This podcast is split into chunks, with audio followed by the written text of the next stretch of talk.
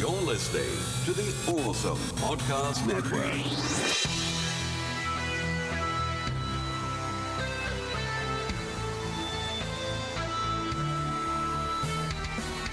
This is 80s Revisited. I'm your producer, Jesse Seidule. And now, your host, Trey Harris.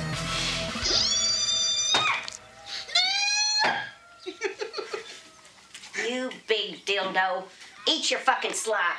But, Mom! Ain't I make the best goddamn stew in the whole wide world? Not quite. Welcome back to myself, as well as everybody else out there, after a life changing event happened to me, which we'll go into much later, after we talk about Friday the 13th, Part V. Oh, I'm sorry. Part 5, A New Beginning. Because today is a national holiday, Friday the 13th, National Jason Day. I'm sure if, your if your Facebook feed's anything like mine, a whole bunch of memes of Jason all over the place because it is Friday the 13th. And this one is a little bittersweet for some people, I'd imagine, because we're talking about which, which the, the one that many would consider to be the absolute worst one. But I digress. I digress, as we'll get into. Let's get right into it, get the dust knocked off, and Well, part of the Get dust back in the groove. requires you introducing yourself. Oh yeah, see already, already. I of course am your host Trey Harris. If you forgot about the past two months and three days since the last time we did a podcast, uh, because I had a baby. Well, I didn't have a baby. My- Right. My wife had a baby. I just sat in the other room and sat there in stony silence and watched my life crumble before my eyes as they ripped the child Undertaker style out of my wife's belly and slammed it onto the counter. I'm boy. Jesse. Yeah, with me as Yes, always, not my child, my producer Jesse Seidule. Yes, I am. And okay, no, we got that. Back to where I was. Friday Mm-hmm. Thirteenth Part V. Excuse me, Part Five. The New Beginning came out March twenty second, nineteen eighty five. And the first thing that struck me is why didn't you release it on a Friday the Thirteenth? Movies come out on Friday. Well, that's because the only Friday the Thirteenth that year fell in December, and there was you know. There still isn't a Christmas Jason movie. That's still like one they didn't get to before they made the jump to space. How dare they? You know, it'd be cool to see Jason doing some slaughtering with some, you know, tinsel in the trees at Camp Crystal Lake and Fan film? Sounds like a plan. Catch us on Kickstarter. No. With all the other fan films out there, the millions of them. Uh, IMDb gives it a 4.8, which is funny. I wish it gave it a 5 since it's part 5. Uh, Rotten Tomatoes, 16% critics, 26% audience. Budget was 2.2 estimated. However, it opened 8 million, quadrupled its budget in its opening weekend. Good enough for the number one slot that week. Yeah. Uh, domestically, we're going to gross 21.9 million, so 10 times its budget it made back. So I wouldn't care what the critics say either. Yeah, If I exactly. gave somebody $2 million and got back 21.9. It's a Uh, this one was directed by Danny Steinmann, to where if you watch the uh, the seven hour, four hour, six hour documentary, uh, not his name was Jason. What was it called? Crystal Lake Memories. There we go. Because there's two of them. Hmm. Uh, but he's mainly uh, he came from the beautiful world of porn to direct this film, which some would say is basically a porn in, in many ways. Uh, it was written by Martin Kitrosser, David Cohen, and Danny Steinmann. Uh, don't worry about anything else they ever wrote because they really didn't. Cinematographer however, was Stephen L. Posey. He also did Repo Man, the original, and also he's a horror veteran. He did The Howling with Dee Wallace, and also not the first time, not the only time, excuse me, you'll hear me mention this TV show from the '80s, Tour of Duty, about a ramshackle group of Vietnam soldiers in Vietnam. Wow. Never been done before. At that time, probably not.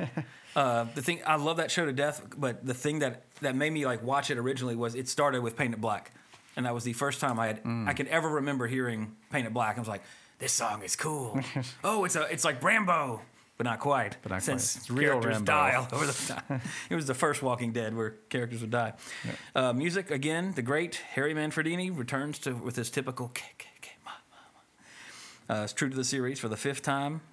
This one starring in the title in the main character role of Tommy Jarvis. Unfortunately, not Corey Feldman. He would never reprise the role of Tommy Jarvis. Uh, we'll get into that in the trivia. But John Shepherd, uh, he was also in Down Periscope and Bobby Jones' Stroke of Genius about some golfer, some shit like that. I don't know, never saw it. he didn't do too much. Uh, Melanie Kinnaman was Pam. She was also in Best of the Best and one episode of Cheers, uh, which is on Netflix. And me and Autumn, since we had the baby, have been binging it. We're on season eight out of 11. Oh, that's what happened to you, baby? Oh yeah, did I mention it? I'll tell you more about that later. Uh, let's see. Uh, Shavar Ross was Reggie. He was Weasel on Family Matters. He was also on Diff'rent Strokes. Uh, Miguel A. Nunez Jr. That's a mouthful for an actor. He was Demon. Not as cool as his name implies, but he was also in Return of the Living Dead. Uh, also, he was one of the soldiers in Tour of Duty, and probably the most memorable role for me was he was DJ in the Van Damme Street Fighter. He was General. Haha, hey man, I'm talking, I'm Jamaican because I talk like this. That's all it takes. So yeah, but uh, he was, you know, I've, you've seen him in a few things. I have. I was like, gonna say I've seen him like on TV. I thought. yeah, he's 99% of these actors did nothing but TV for the most part. This might have been their only. maybe with hanging with Mr. Cooper. You sure it was that one? he was squad member number four in Lethal Weapon yeah, 3. that's what I remember. So now. it might have been that. But uh, let's see. Uh, Carol Locatell was Ethel, who introduced, who opened the episode with her annoying voice. Uh, she did a ton of, excuse me, TV as well, but more so like one episode of this, one episode of that, one episode of this, for pretty much her whole career. Uh, the aptly named and beautifully endowed Deborah Voorhees was Tina. She was in a few episodes of Dallas, and she became a school teacher who, once it came out among her students that she was in this film and nude, lost a job, which is really Oh. fucking stupid. when when you said Deborah and Dallas, I, I see where you're going with this. yeah, I was I like, like is where that this how is she lost the job? Once she lost her teaching job, she had to do something, so she turned some tricks in Dallas, and she got a different job. She did Dallas. Yeah. Good one, Jesse. Uh, Tiffany Helm was the aptly named in my life now Violet, since that's the name of my daughter, not named for the character in this movie. uh, she was in a couple episodes of Freddy's Nightmares as well as 21 Jump Street. Again, these are TV people, as tradition with the series for the most part. Most of the actors were always TV, aside from the standouts like Kevin Bacon, uh, Willard, what's his name, Crispin Glover, Corey Feldman. Uh, let's see, uh, Dick White, Wieand. I'm not sure how you pronounce his last name, but we'll go with that. He was Roy. He did a lot of random television. And Corey Feldman was in this film for the opening, sort of a cold opening almost, uh, as young Tommy, reprising his role from part four. Uh, of course, Goonies, Friday the 13th, part four, the greatest song of the 20th century, Ascension Millennium, or 21st century, Ascension Millennium. And and honestly, of all the Friday the Thirteenth, the opening of this film always, as a kid, scared me more than anything. Oh, wow. Where Jason comes out of the grave and he's it's basically your first person watching him walk towards you and like kill you, hmm. like before Tommy wakes up. But it's it's cutting back from Feldman's reaction, like "Oh, I'm scared," to Jason staring at you with hmm. black blacked out eyes, which is always the creepiest, which I talked about I think on the part four episode.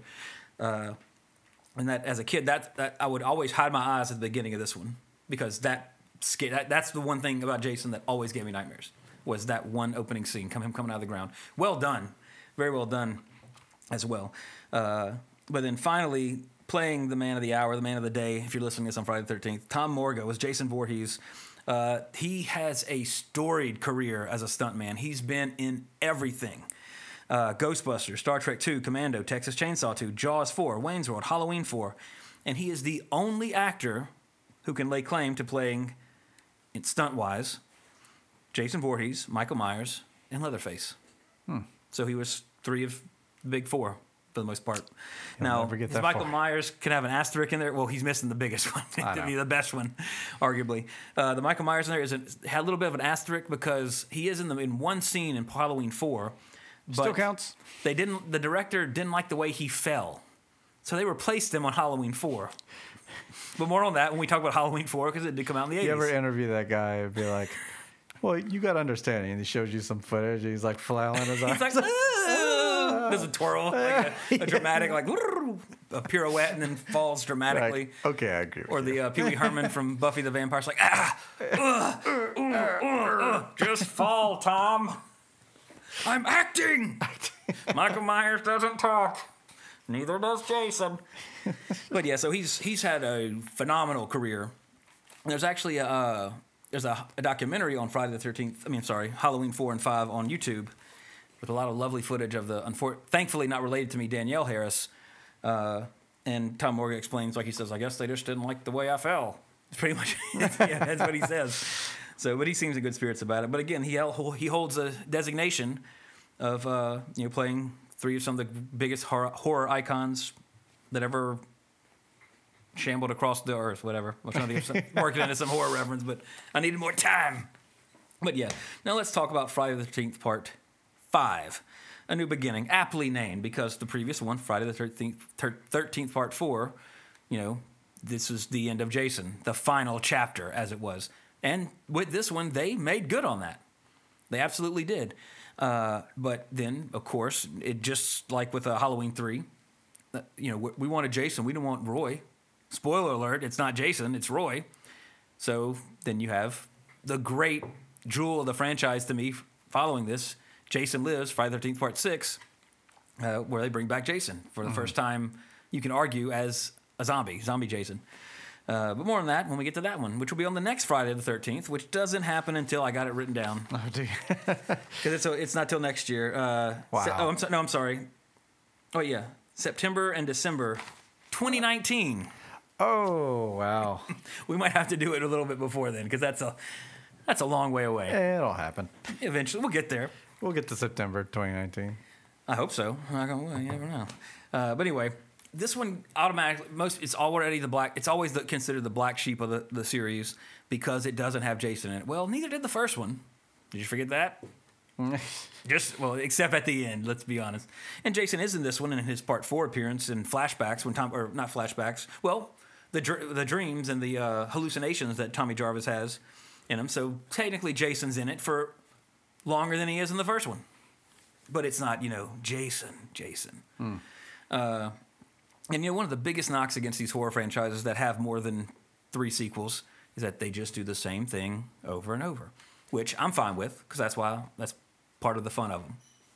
Uh, but then every single time a horror franchise tries to do something new, Friday the th- I mean uh, Friday the Thirteenth Part Five, Halloween Three, it gets shit on, and un- unjustly so for the most part, in my opinion. Is this movie great? No. It's a Friday the Thirteenth film. Let's be honest; these aren't going to win any Oscars. They're not going to be held up on pedestals, uh, except in my eyes, because I think they're, don't make horror movies like this anymore anyway. Uh, but that's just because I'm a horror fan. But yeah, you know, this one, they they I think they put a decent amount of thought in to like, okay, Jason's dead. What do we do? Yeah. and with with better talent writing it, it could have been a fantastic script because you don't watching this for the first time, you don't know that Roy is Jason. Oh, it is Jason. There's really not many clues except he has a different hockey mask, but you know they went so far in this one to like make you think that it's Jason that Roy even wears the latex bald headpiece behind the hockey mask and not just he's not just putting on a hockey mask and killing people. Yeah. He's making you think it's Jason. So, and but then in the end, the, the it's meant to be a big reveal, but it's like. Oh, it's the ambulance driver. they don't play into it enough. time. But you know, the, the core story is the uh, the fat kid in the beginning annoys the crazy guy. The crazy guy hacks him up with an axe. The ambulance, the driver's going to pick him up. The guy realizes it's his son at this house for special needs kids. Flips out and starts killing everybody. And he has the perfect alibi because they're on Crystal Lake. Blame it on Jason. Hashtag blame it on Jason. Anytime, ah, did you do this, Trey? It wasn't me. It was Jason. Look at the camera, freeze frame. Blame it on Jason. Wow, wow, wow, wow, wow, wow. That's our new thing. Look for our hidden camera videos, or we blame it on Jason all day tomorrow or today. Uh, but yeah, so in if you really break this one down, I think it has the most quote unquote genius plot Oh. in terms of 80s visited at gmail.com. in terms of what they tried to do. Did they succeed? No, they did not succeed. But with better, with more time spent, better director instead of a porn guy, better script writers than a porn guy and two other dudes. yeah. This could have been looked back as being one of the best of the series, but it wasn't. It was it was a rush job first of all. You don't have the talent, and you're. But, but see, here's the, here's the downside. It made ten times its budget. Yeah. Who cares? Who gives a fuck? We made our money. I think that's why it got approved in the first place. Exactly. I mean, we got to make this out, and uh, I'll get to the trivia. But they basically they told the director like, you know, you got to have a kill every ten minutes or eight minutes, and you know, they got to make Tommy Jarvis the killer, which he did. But you know, in the, at the end of this film, Tommy Jarvis is the, is Jason until Part Six comes out, and then oh, that was just another dream. You know, typical typical Friday Thirteenth. Uh, speaking of, well, I'm thinking of f- not five, but four, Halloween four. At the end of Halloween four, spoiler alert. Uh, I done forgot her goddamn name, and I just watched it like two days ago. Uh, Jamie's the killer. Jamie kills her mom, and ba- that evil has transferred from Michael Myers to Jamie. But people didn't like the ending of Halloween 4, so then it's just, oh yeah, she didn't kill her mom, she attacked her, she's okay, and she's now a mute. But Michael Myers is still out there. So no, don't worry, people. We're not going to have to freak out about it.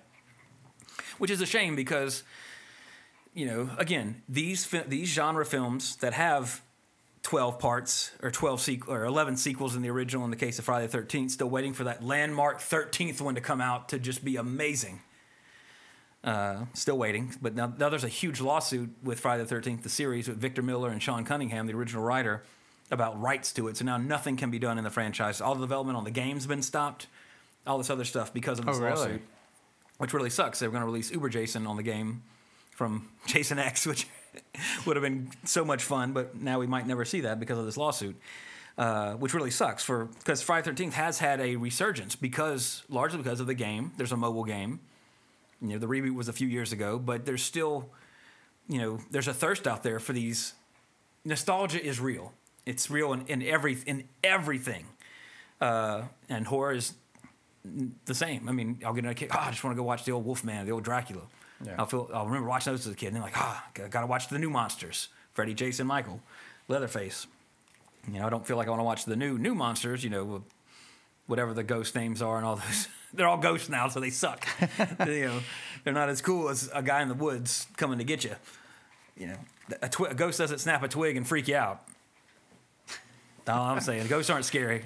Go- They can go through all of them. Poltergeist, you Peek know, you had its moments, but it was more of the horror elements in Poltergeist, not the Right. boo. We're like, ooh, something's floating, or that door opened. Casper is one of the new monsters. Wow. Wow. No, wow. Yeah, but, but I mean, again, like you know, right now, on like the big one, the big horror series now that's making a huge resurgence is Child's Play, because there's talk of a new movie. I want to say a new movie, but or no, maybe it's just maybe it's just a television series, but I think it is because Brad Dourif signed on for it. So I mean, it's it's coming back. But that's an, that, that one started in the '80s. We reviewed it a few Halloweens ago. Or maybe they're remaking it and the a series is coming out. There's there's like a double thing happening with Child's Play right now. Cult of Chucky was the last one to come out. Yeah, Uh, I think it was like a digital, like or Netflix kind of thing or something like that. Oh. I don't remember. I'm not a. I like the first one. I guess and the second one gonna- maybe, but I'm not a huge fan. A friend of ours, Cliff, is a huge fan of Child's Play. Which really- when he mentioned that to me, I was like kind of taken aback because he didn't seem like the kind of guy that liked Child's Play. Because Child's Play just makes me laugh. Whenever that doll is in the fire, just obviously being animated with a stick, like screaming, Brad Dourif screaming, "I'm gonna kill you, bitch!" That's the funniest thing ever. It's, it's like Sesame, the wrong side of Sesame Street. But that's just me. I still love it. It's just you know, I go into it already with that expectation of how silly it is. But anyway, yeah. But Friday Thirteenth Part Five, there and you know, let's look at the good. You know, let's talk about the good things. The overall story. I mean, come on, it is the overall story that didn't come to the screen, but when you break it down, okay, that's to me that's genius. That's a great way to get around to take this world because Jason is dead. Mm-hmm. Perfect. Could they done something better? Maybe if you sat around long enough and thought, I'm sure you could. Hmm. But and then you go into it and you have some great kills in terms of the Friday Thirteenth series. I was watching them earlier, like the kill count, like wow, that one's brutal. That's my favorite. Oh, that one's even worse. Shit. Yeah. There's like some really brutal. I mean, there's a road flare to the mouth. I mean, just imagine like ah. I love eating road flares. every night before bed. Yeah. Crack open a fresh flare and ah, makes your breath smell great. and you don't have to brush your teeth. so I love that smell though. then uh, there's uh, Deborah Voorhees' death, you know, which most young kids will remember, and is immortalized in a beautiful song by Wolfie's Just Fine Yeah. called, uh, I think the song's called A New Beginning, if I remember correctly. But we'll play that a little bit later on. We'll talk about it in the at the end. But she gets the garden shears through her eyes, and then he, you know, it's the MPA cut it, but stabs her with it, and then puts them together. That's, that's so brutal. And she was so pretty. And then uh, her boyfriend gets the leather strap across the eyes and gets his skull crushed, which is horrific as well because it ain't, it ain't like a quick death. Like Demon gets stabbed in the chest and like ugh, dies. This dude is like like ah, screaming as the dude's tightening this, like crushing his face. And you know, it's not a. These aren't you know typical just machetes to the face. There's a couple of those. Seems like he would have gotten been able to get out of that, but Well, once it's inside your skull sockets, Yeah. you you struggle before that gets to that point. Well, you know, he he just he just banged Deborah Voorhees. Yeah. So he's got that post, you know, sex feeling. So he's like, I'm just like, ah, fuck, I'll just die. She's dead. I don't, I don't, need- I, I got it off. I don't need to do anything. I'm just dying. Good way to go. Screw it. Not really. now, had it been mid coitus, like previous uh, shish kebabs in the series, uh, that might be a different story. And Violet just gets impaled on the wall, although hers was really cut because she got pretty got it pretty bad in uh, like some unshot or uh, still frames, like not not deleted scenes, but like uh, stuff they tried but didn't do. They're still like still or did they they tested the effect but didn't shoot it. I should. Is what I'm trying to say. You know, so this one was it was you had the brutality of previous Friday films. You had a completely different story. The acting was the same quality as it's always been. Although uh, John Shepherd being like having only like 20 words to say in the entire movie and having to like really act with his body, so to speak, I thought he did a good job. Being like a tortured Tommy Jarvis after hacking apart Jason Voorhees, and now you're going to a, basically a camp for mental people, which happens to be uh, near Crystal Lake again, where all this started. You think they close that place down? Yeah, or just like you know, let's just fill in this lake, make it a landfill, Yeah. and then it's Jason killing a whole bunch of waste management people or something. A bunch of chemical people. You know, in yeah, evolve the series into something else. Or he's basically the Toxic Avenger, but murders awesomer. people. Or that's the no, you tied in Toxic meet, Toxic Avenger meets Jason. you know. Versus Jason. There you go. Boom. There you go. Uh, Troma. There's your uh, there's your next big hit. Yeah. But yeah, you know, I mean, it, it, it, this is a typical Friday the Thirteenth movie. It's just Jason isn't the killer. So it begs the question: if ju- if the if it's dressed like Jason and killing people like Jason, and then it's revealed in the last ten seconds that it wasn't Jason, does that cheapen everything else that came before it? I don't think so. Again, is this still the, is it the best written? Is it the best directed? Is it the best shot? No, but it has all the pieces there that all the other ones do. It just took it somewhere different, and people don't like it. 'Cause it Yeah. should have been Jason. Which I, I well, understand then you're that. just watching another Jason movie, and that in itself has complaints. Exactly. So again, do you try something new and fail and go? Yeah. I mean, honestly, at this point, if you look at history, look at Halloween four, look at this, look at Halloween three, twice in the Halloween unit, three times. If you want to count the Rob Zombie coming back, rebooting it to kick it off again and do something completely different, and actually four if you want to count the new one, because now they're erasing everything and jumping back. Hmm. Actually, Halloween is so fucked up. It's tried to, it's redone its brand five times, and there's only like seven move, eight movies. So nine movies, I guess, with the new one. Uh, so it's almost like it, maybe it's more of a fucking marketing technique to where like, okay, we're gonna reveal it's not Jason this one. We're gonna make our money on it, but the people are gonna complain they want Jason back, which means the next one, when we put it out because and we market it that Jason lives, we're gonna make even more money. In fact, uh, pull up Friday Thirteenth Part Six. Let's see how much it made total as opposed. If it made more than this, I'm gonna say my theory is sound. All right. My hypothesis is correct. My hypothesis has we've done the scientific method on Friday Thirteenth Part Five in relation to Friday Thirteenth Part Six, and we'll see what it is. so what year did that come out? Uh, this one was 85. I think it was eighty six. Eighty six was part six. So we want to Box know. office. We're like 80 scientists. Oh, it did not make as much as this one. Yep. It made 19. Spoiler from when we do that, that episode in September of 2019, which you'll have forgotten it by then. Right. Which that surprises me because that one A is so much better than this one. Not just because it's Jason, 5.9. but it's the that totally throws a monkey wrench in my theory because people might have thought that even though it says Jason lives, it's not going to be Jason again, and maybe they injured the brand a little bit. But that's that's not true either because this was only part six. They weren't even halfway. Actually, six was is the halfway point of this series, including the remake.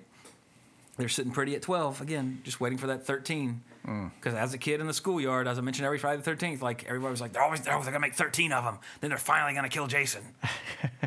so it's ripe, you know. Get 13's a lot. well, they got 12. So, I mean, it's like, I mean, of course, no, that's including the remake, including Freddy versus Jason. Uh, because you had 9, 10, hold on, let me do my math, one second. Had Jason Goes to Hell was not, oh, yeah, then you had, yeah, Jason X. You had 10 movies with Jason proper, then Freddy versus Jason, and the remake put you at 12. Hmm. So, which I guess is a good thing they're, you know, quote, maybe taking their time, but nobody's giving a shit right now. No, nobody. But if they get this lawsuit fixed up, we might see something. But again, this is the 13th one. Maybe the game is the 13th. Just no story to it. it could be. It could be very. I mean, it's like it's again. I will. I will That game is amazing. Like you get shit on for its technical stuff, but it was kickstarted. But that game, if you like these movies, you should play the game. It's fucking amazing. I have a Uh, what do you think of Dead by Daylight? That gets the comparison I the didn't most. like time. it Really? because it's it's in Friday the Thirteenth. You have multiple ways to escape. yeah. You can kill Jason, which is hard, but you gotta have teamwork. You can call the cops. You can survive the time limit. You can uh, escape in the car. You can escape in a boat.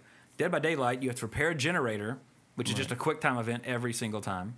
Which, Hmm. granted, repairing stuff in Friday the 13th is quick time too, but you can pick a character with perks to where it's easier. And what that means is you're just trying to hit the bar at the right time. yeah, it's going around. Which, in and in Dead by Daylight, I mean, it's a generator, so it's like gadaloom, gadaloom, gadaloom, gadaloom, and it's. Uh, I got tired of the fucking noise. wow. There's and it takes forever. Like, Yeah. And you have to get all four of them, and then the killer. They should make those puzzles or something. They should. It should if it was more varied. Now, granted, I think it came out before Friday the Thirteenth. I'm pretty sure it did. So you know, it Friday the Thirteenth might have lear- obviously learned from that and like to have some variety. Now, Dead by Daylight has added Leatherface. They added Michael Myers. Hmm. Uh, I'm not sure if they have Freddy or not. I don't think they do. Maybe they do, and I don't remember. Uh, but it's just that match involves okay. Here you are. There's four generators. You activate all the generators and then open the door. Well, guess what? Once you activate the four generators, the the whoever's playing the killer can just sit by the door Right. and fucking kill you. So the It's- door doesn't move. It seems, yeah. I mean, there's It an should. there's one exit. oh my god. That's why, like in Friday Thirteenth, like there's so okay. I, you can see what other people are. I play Lone Wolf all the time because most people, a most people don't use a mic, and when they do, their kids like, Jason, I'll tell you where they're at if you don't kill me. Little whiners and shit. A lot of the time, I play with some great people. Don't get me wrong on that game. fucking. But I just play lone wolf. I'm on there like, hey, oh, okay, this person's trying. These this group's trying to repair the two seater and not the four seater car. Uh, okay, I got the fuse, and then so when I play Friday Thirteenth, the game, every match is organic and unique Yeah. because I might start and I might not be able to find a fucking weapon. I might not be able to find anything to where I know that, or a pocket knife, or any way to fight back against Jason to know that okay, if I get caught, I'm dead no matter what. Yeah. So I can either just hide, or I could, you know, try to do something, one thing productive for everybody else, and I know I'm going to die. Yeah. So it's, it's just you, you're thrown into it, and you have you have to improvise, and that's why I love it so much. That game is all about improvisation, and mm. also getting good. Get good. Hashtag G I T G U D. You're like, give me a subject. that kind of improv. I mean, pretty much, like, because you can, you know, and it, it depends on the character you're picking as, the, the teammates. If the person you're playing is a good Jason, there's so much Right. that when that match starts, you have to, like, just kind of, you have to kind of feel it out. Every match, you have to kind of feel out, to, okay, how's this going to go? Within two, you might die within two seconds because you happen to spawn by the fuse house. Yes, Most and. Jasons yes, go, and. yeah. This isn't this isn't game. We're not on Twitch talking about the game, but it, the game's phenomenal. If you like these movies and you have a PS4, uh, That's what I think of Xbox improv, or. PC, get the fucking game and play it. It's great. There is a learning curve. Most of the people in our circle of friends who got it and played it couldn't Can handle it and it, it was just it pisses me off because like look I'm, I'm, I'm telling everybody what to do i'm like Right. like hit x and I'm, I'm, I'm telling the stuff i had to learn like they're getting a shortcut i'm not gonna lie I, i'm not good at um, a lot of games i'm fucking good at friday the 13th i played the shit out of that game uh, like I, I don't i don't like to say i'm good at stuff because there's only been two real video games that i multiplayer wise that i would say like i could beat anybody that i like if we got on Granted, they're both mainly cooperative games anyway, but but that's because that's where I excel. I, it, Right. Like, and that's what I like to play, to where I devote my So you usually mental- win when you play? yeah. Oh, wow. I mean, of course, now at first, no. When the game first came out, absolutely not. Yeah. Nobody knew what to do. Everybody was learning the game. But then knowing how the game works, unless I get a bat, unless I happen to start where Jason comes immediately, nine times out of my success rate is probably eighty percent. Wow. Now it's probably skewed. Now if you now, you can actually look, I think, and see on your profile. But when there was like double XP weekends, I just left. And servers are hard to come by. When I would go to, or like we'd go do something, I would leave the server up. So like I would get killed every match for that because I'm AFK. Right, But I'm right. you know like hey guys, I'm leaving the server up. Y'all can do whatever you want. It's on random. Blah blah. blah. And I was getting the XP. So. Yeah. But uh, yeah, but uh, if you're wondering the other game, Mass Effect Three multiplayer, I fucking owned. I had every fucking class pimped out and just dominated that game. Like when my, I think I've told on the podcast before, but my old TV was a uh, not LED, LCD? Uh, Plasma? plasma. Excuse, yeah, that's it. And I had the HUD for Mass Effect Three burnt into my plasma at the very bottom, like because I played that multiplayer from I'd get home from work until I would go to bed. Like I I loved it so much. It was so good. Mass Effect Andromeda's multiplayer fucking sucked. Broke my heart. I was so excited. Like, oh, I'm gonna get into it again. Nope. Nope. Not as good. But anyway, Friday Thirteenth Part Five. yeah. Uh, you know, this movie is unfairly judged. I think if you're a f- now, if you don't like it, I'm not saying you're not a fan, but I think most fans know that it's you know respect the fact they tried something different. It didn't succeed. Flat out. That's the bottom line. That's the bottom line. Because it it just it, you know this definitely probably had some. It had two of the most annoying characters with Ethel and Junior. Like, period. Which we met at the beginning of the show. Yeah, so if you got tired of that, it goes on for a bit longer in the movie. But Jason kills him, so there's a happy ending for for the viewer watching them. but uh, I mean, a, again, all the elements are here for a a good '80s, a good classic, quote unquote, Friday the Thirteenth film. If it was Jason, this one nobody would hate this one as much. We'd everybody would be talking about Jason Goes to Hell and X more so than lumping this in there with him because I think I think the good in this one outweigh the bad. If they had a better, a tighter script, just worked that worked it out to it was a surprise that it wasn't Jason, and it made a little more sense. Because the only clue you get is that long pause when Roy looks at the body, and, like looks away, and then like there's a scene of him kind of zoning, one scene of him like zoning out, and then that's it. You don't. That's all. That's the only clues you get. Because and, and I'll tell you one thing, they did a great job of making it realistic in this one in terms of the damage that he takes. Yeah, the- you know, it- that probably is up true until the point where he gets ran into with the uh, bulldozer, like the uh, the the with the trough of the bulldozer. Like they bump him with it and knock him back. I mean, that could kill you, but you know it would hurt like a bitch. Don't get me wrong, but I mean he gets up after it. But when he actually does take visual uh, fatal damage, he's dead. He, there's there's no like ah. Well, they do do a scare like that where you think he falls off, but of course, everybody knows the hand's going to come up. Of course. But then when he actually falls off onto the the conveniently placed bed of spikes, he's dead. Which actually, when I, when I think of that scene, I think of uh, I think it's Freddy's Dead, where he does the Bugs Bunny thing of pushing the spikes under where the person's fallen, and they fall like to where the bed of spikes right where they fall. That's what I think of at the end of this scene. Is Freddy like pushing it They're right there. But yeah, overall, it's not as bad as uh, it, it's re- it's reputa- rep yeah Reputation. reputation precedes it a little too much. But I don't mind watching this one. It's got some it's got some great moments. It just falls flat with the with the twist. But again, then there's another twist because at the end, if you know, I didn't see I didn't see these in order. Most people, most kids probably didn't. In, in, in our age group, you know, the older group that kind of saw them from the beginning obviously probably did. Yeah. But you know, there were so many of them, and like you had to jump back and forth as ones were available to rent or came on TV or whatever because you were kind of saturated with it in a sense uh, from different angles. In in a, in a big way, mean, today it's a big not a big deal because you're saturated with it on your phone, your TV, you know, every literally everywhere. But back then, you know, you had Fangoria on the newsstand. Oh, the new Friday Thirteenth movie. You had USA and TBS playing them. You, you had like a friend had them had four and five, but not any of the other ones. So you know, it was always, for at least in my experience, it was always a hodgepodge, like trying to catch them. Which is the one I haven't seen? Oh, I've seen this one. I, I there's at this point there's seven of them, but I've only seen six. So, you know, it's different then. Hmm. but anyway, what? No, no, no. Oh, I thought you saw funny pictures. Nah.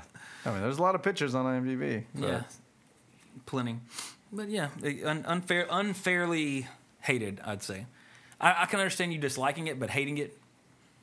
The only reason you're hating it is because that last five seconds where oh, it's not Jason. Had it been Jason, people probably wouldn't hate it nowhere near as much for that one thing. Yeah. And again, they don't allude to it. It's it's not like it's not like the first one where it's like who is killing these? Like, is it this guy? Is, oh, he, well, he he just got killed. It's not him.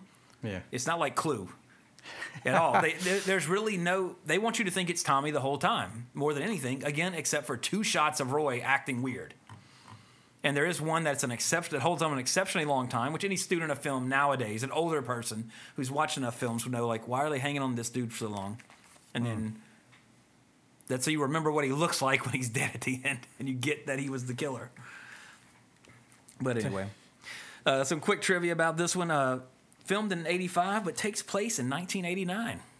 You wouldn't guess it from the fashions and stuff, everything going on.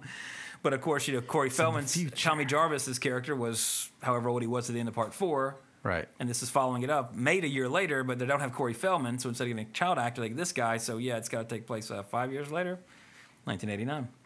I thought this was funny, but uh, Feldman scenes were actually shot in his uh, backyard of his house. He was, and if he wasn't in this film, he, he wanted to, but he was too busy filming something definitely a little more, more better to use in proper English in the form of the Goonies. oh, I thought it was the Ascension Millennium video.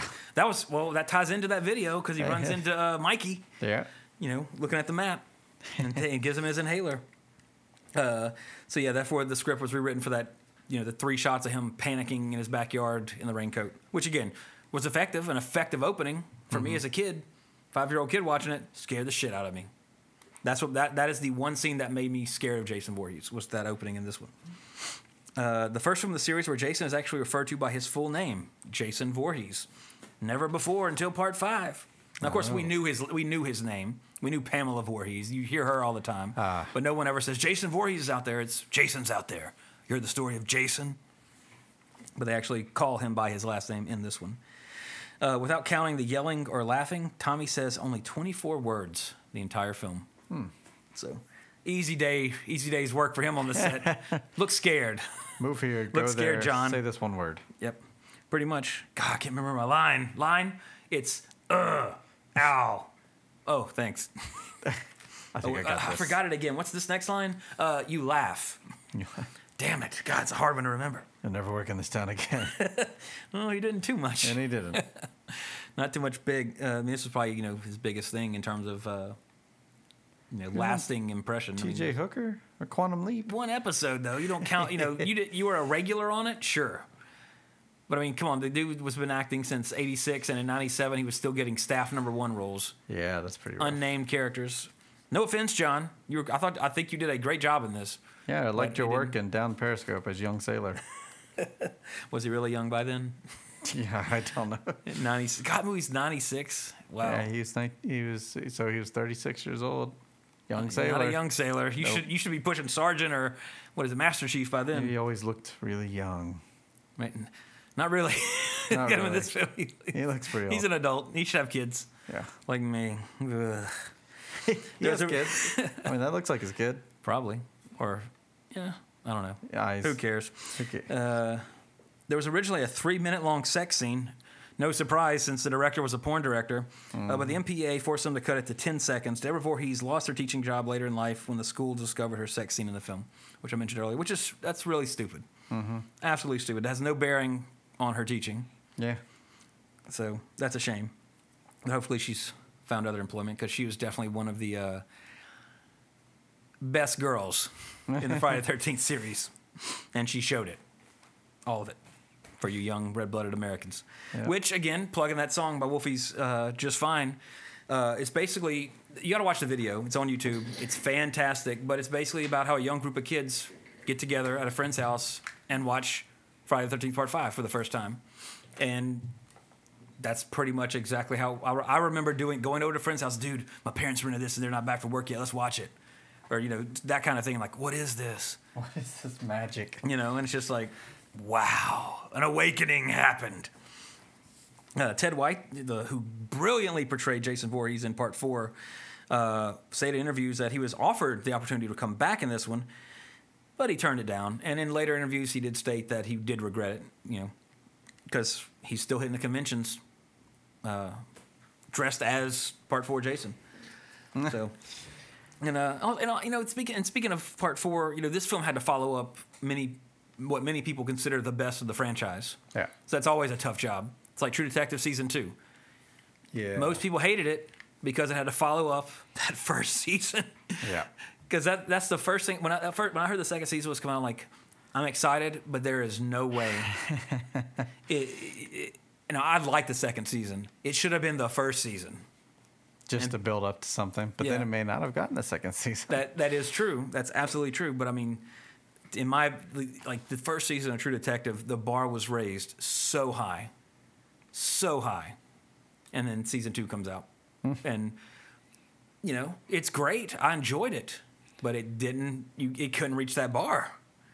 That that I mean, True Detective season one was just so epic. I mean, God, blew my mind how good that was out of nowhere. Yeah. it's so rare these days where something comes along and just completely blows you away Yeah. without without any knowing anything about it. Like I was blessed to where, Original material. yeah, like Jurassic Park. The movie Jurassic Park was that for me. Older people obviously knew the book was a bestseller, et cetera, et cetera. Right. I think I told the story before on the podcast. My friend Jason comes up and says, "Hey, you want to see that new dinosaur movie?" I'm like, "What dinosaur movie?" Jurassic Park. I'm like, I knew nothing about it, and I'm sitting there like, "This is mine." like that for its first season, True Detective. Like, oh, I love McConaughey and uh, Woody Harrelson, and that is a master's class in like so much in terms of acting, directing, writing, everything, and like, and it's also rare for something to come out of nowhere, but then also to be that tight. So rare. Yeah. I long for that again. You know, I can't wait till I find the next thing like that that I can say that about. You know, it'll happen. It's going to happen over time. You know, something will come along. Good. Uh, I can't remember. Can't believe it's been that long. 2014 was first season. Cool. 2015 was second season. And then nothing till next Then year. four years later. To get that second season out of people's mouths. I guess. Wow, that's crazy. Again, it, it wasn't bad. Like I think if people revisited it, pardon the pun on the, about the podcast, you might not be as bad as you remember. But again, that, you can't. When a bar is that high, I have to revisit be good. it because I actually I never finished it. Really. Second second season I didn't finish. I think that the honestly the, the, my problem with it, not to get off too far off subject, was it just they had too many storylines, too many characters. They should have cut. Mm. They had a lot of characters. They should have cut a that. couple characters out, and it would have and made it a little more intertwined. It'd have been fantastic. Yeah. But anyway, uh, the lovely and beautiful uh, Audrey Horne, Sherilyn Fenn from Twin Peaks, or Audrey Horne from Twin Peaks, played by Sherilyn Fenn, was offered the role of Violet, which I would have liked because she's so gorgeous. But she turned it down to do just one of the guys, which might be covered on the podcast eventually because I do have it available to watch. Uh, in the final scene, you can hear the chant "K K Ta Ta," which is symbolic of Tommy's psyche telling him to kill Tommy Kill, as opposed to Jason Voorhees being, you know, uh, kill for mommy. So they were completely invested by the end of this film that Tommy Jarvis would in fact be the killer in the next one. But alas, 'twas not to be Twas not. because we had to have our Jason Voorhees. But they should have ran with it, and then the real Jason comes back and just kills Tommy. Jason saves the day. You know, what the hell? Oh, the real Jason's back, and he killed Tommy because he because Tommy killed him at first. Then he turns to the person Tommy was about to kill and brutally kills him. End of movie. Then Jason's or back in the put next. Put that one. in the middle of the movie. There you go. There you go. He's like two, watching two movies in one. For real. Every once in a while, I'll watch a movie that does that. It's like this has got to be the end of the movie, right? Nope. Forty more minutes still. For sure. Uh, that there's a fly in here. Uh, movie title New Beginning was chosen because it had been decided that Tommy would become the killer after part four, which was alluded to again. And the director was instructed to do two things with this movie: deliver a shock, scare, or kill every seven or eight minutes. And when I watched this, I had I had my phone on, and I, every time something happened, I hit the time, the stop timer. He did it. Wow. Uh, of course, editing comes into play in that, of course Sure. but uh, it works. And uh, and more importantly, to turn Tommy into Jason, the ending with Tommy about the Pam was not originally meant to be interpreted as a dream until the backlash for not being Jason happened. Uh, so the plot twist was abandoned when the fans demanded Jason return. He was thus resurrected for Jason Lives in '86. Had this film gone down well with fans, the producers would have brought John Shepherd and Melanie Kinnaman back for a direct sequel, which would have been interesting because it's not Jason. Yeah. It's the series has evolved. It's changed. On one hand, that's great. That's I think what needs to happen for longevity. But let's look at let's look back to the hourglass of history. It didn't need to. It's still in pop culture every Friday the thirteenth. uh, nobody thinks of people know Friday the thirteenth is unlucky for no other reason other than this series. Let's be honest. I'll get more into the history of that at the end of this podcast. Uh, but you know, you can't go to a hockey game and see a goalie without thinking. Eh, you He's see a hockey kill ma- somebody. You see a hockey mask. Do you, what do you think? You know, we well, granted, we don't have a hockey team. Right. We're not a hockey centric area of the country. That's all we know. So most of the people who see a hockey mask are Means not going to think of hockey. They're oh, that's oh, Jason Voorhees, fuck yeah, woo, woo, gir- woo girl for Jason. Woo girl. So, uh, body count was 19, not including the dream sequences. Uh, a New Beginning and Friday the 13th Part 8 were tied for the highest body count of the series until Jason Goes to Hell, the final Friday, which, again, eh, not so much. Right. In 93, surpassed them both with 27. Uh, score wise, you know, I don't, I do not hate this movie. I would not put it in the top Friday the 13th, even if, and that's not because of the reveal. That's just because more so just the pacing and all that kind of stuff. But it's got some great kills, and it's not bad. I'd give it a six. That's about what I thought you'd say. So I was gonna say I'd give it a five, but I think it deserves a better than a five. Right, because it's close to a five on IMDb. And Yeah. I think it's I think it deserves a little bit more than that for what it tried to do. You know, and it's, it's really just a shame. Like nowadays, if this series was this popular in, in this day and age, and let's say they it followed the same kind of track, yeah. if this probably still would have happened. They still would have been, there still would have been backlash because uh, Star Wars was well, you kill off Han. We wanted more Han. Okay, well here's Solo. Fuck Solo. I mean, it's you, you can't please. Granted, you, and you shouldn't try to please everybody. You should do what's best for the story, which it doesn't obviously doesn't always happen. But you know, if if somebody does something and that's their excuse for why this, I, I thought this would be best for the story. Okay, you you might have been wrong, but you did something different. Yeah. Because guess what Roger Ebert and all the other critics say? It's the same fucking. He didn't say that word, It's but the same go fucking thing. it's the What same. fuck? Every time these kids go to the woods, they get murdered by a psychopath. Granted, that does happen in this one, but Yeah. they did try to evolve it into a little more psychological. You know, and like the, the poster says, if Jason still haunts you, maybe you're was uh, Even a little more real. you're not alone. You know, Yeah. a li- you know, m- more cerebral, smart horror as opposed to just you know, the jump, the typical jump scare. So again, they tried, failed, but I appreciate the try. Just it, it needed, it needed, you know, and it's. It needed more than a two million dollar budget. It needed another couple million to get the talent for directing and get the script iron out. But again, this was made a year after they wanted to keep that money train rolling. Made ten times the budget, so that that that's another piece of the puzzle. It all goes together to explain why it happened. But uh, I thought it would be fun since there's no more Friday Thirteenth till next year uh, to educate not just myself but you, the listeners, about the date of Friday the Thirteenth. Because I've always heard different. I've heard several different things. So I try to get to the bottom, and guess what? There is no bottom. So, uh, investigation is endless. Pretty much. I mean, I'm I'm not. That's I'm, what True Detective season three is about. It's about we gotta find out where this day came from. Why are people afraid of this? Fuck you! You weren't around when I needed you. Well, but big deal. It was a Friday the Thirteenth, and then Jason comes back in the end and kills everybody. Uh, but Friday the Thirteenth in history, there will be two Friday the Thirteenths every year until 2020, where 2021 and 2022 will have just one, one in August and one in May.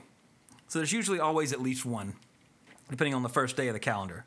Now, the superstition surrounding the day may have arisen in the Middle Ages, originating from the story of Jesus' Last Supper and crucifixion, in which there were 13 individuals present in the upper room, as evident in Da Vinci's Last Supper, uh, of Nisan Monday, Thursday, the night before his death on Good Friday. While there is evidence of both Friday and the number 13 being considered unlucky, there is no record of the two items referred to as especially unlucky in con- conjunction before the 19th century. So it isn't from that because there's no hmm. reference of it being unlucky until the 19th century. An early documented reference in English occurs in Henry Sutherland Edwards' 1869 biography of some random ass dude whose last name is Rossini, who died on a Friday the 13th. Yeah, he died. Of course, it's unlucky for him because he died on a Friday the 13th. Well, he died. at Yeah, all. that, that's why it's unlucky for him. Yeah. Oh, bad day, bub. Uh, his first name was, I'll try to pronounce it, uh, Giao, Giacchino? Gia- Giacchino? That's exactly what it's supposed to be. as far as we're concerned. yeah, exactly. Uh, he was surrounded to the last by admiring friends, and if it be true that, like so many Italians, he regarded Fridays as an unlucky day and 13 as an unlucky number, and it was remarked on Friday the 13th in November he passed away. Uh, it's also possible that the publication in 1907 of Thomas Lawson's popular novel Friday the 13th, Friday, comma, the 13th, uh, contributed to disseminating the superstition. In the novel, an unscrupulous broker takes advantage of the superstition to create a Wall Street panic on a Friday the 13th. So the superstition was known before 1907, but it w- there was no origination of it before the 19th century. So the only thing between there is an early documented reference in English in Henry Sutherland Edwards' biography of Rossini, who died on Friday the 13th. So that's possibly the origin of the superstition. And then in a Dan Brown sort of way, people have connected the dots back to Jesus, like everything happens in a Dan Brown book. Uh, with Tom Hanks, you know, doing putting the pieces together. Uh, and then an early, uh, oh, I put that on there twice. Actually, I put that on there three times. No, I put that whole Rossini Must thing be on a very twice. important po- point to make. You only repeat the last five minutes of the podcast and trip you out. Uh, never mind. That makes these notes a little shorter. So there you go. You get back on your day.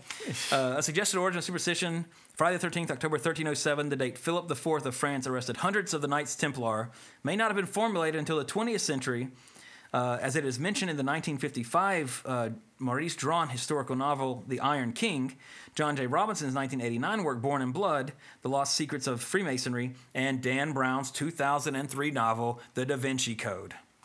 So, but again, this is 2003 with Dan Brown. Everybody's seen fucking Friday the 13th before then. Yeah. Uh, and I thought so. In in closing, if you're gonna point to the most logical reason or most logical point of it becoming a superstition, I would say based on the fact that there's no reference of it before the 19th century, and uh, the only other one between uh, the, the novel in 1907 stating that it was unlucky and disseminating a superstition means there had to be a superstition before that, but there was, since there was no reference before the 19th century, we're going to give the award to creating the Friday the 13th superstition to Henry Sutherland Edwards' 1869 biography of Gauchino Rossini. So I'll stick by that. Now, Congrats. He's dead. Posthumously awarded on Friday the 13th. you, here's your gold hockey mask. Uh, but let's be honest.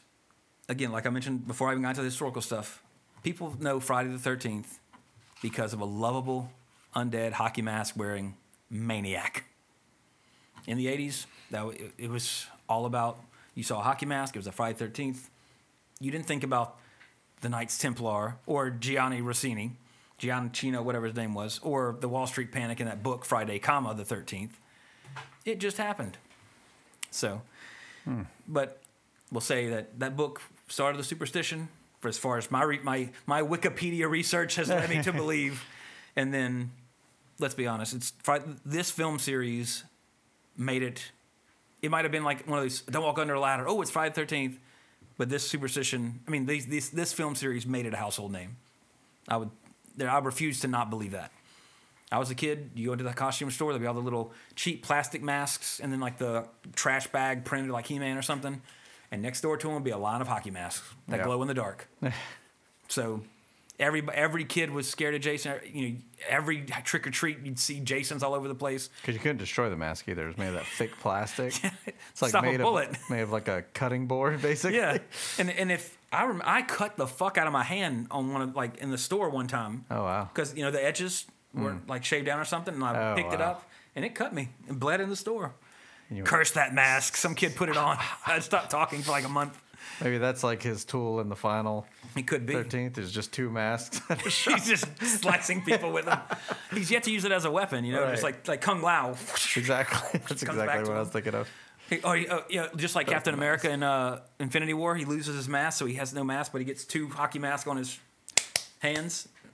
I think he could do some cool ki- kills with those. Fuck yeah! Like like especially like they're made of metal, like heats it up and puts it on someone's face, He's been bred, and like then rips it off. and then rips it off, and it's just burnt, It's- burnt mask. Copyright age revisited 2018. It's the next Friday movie.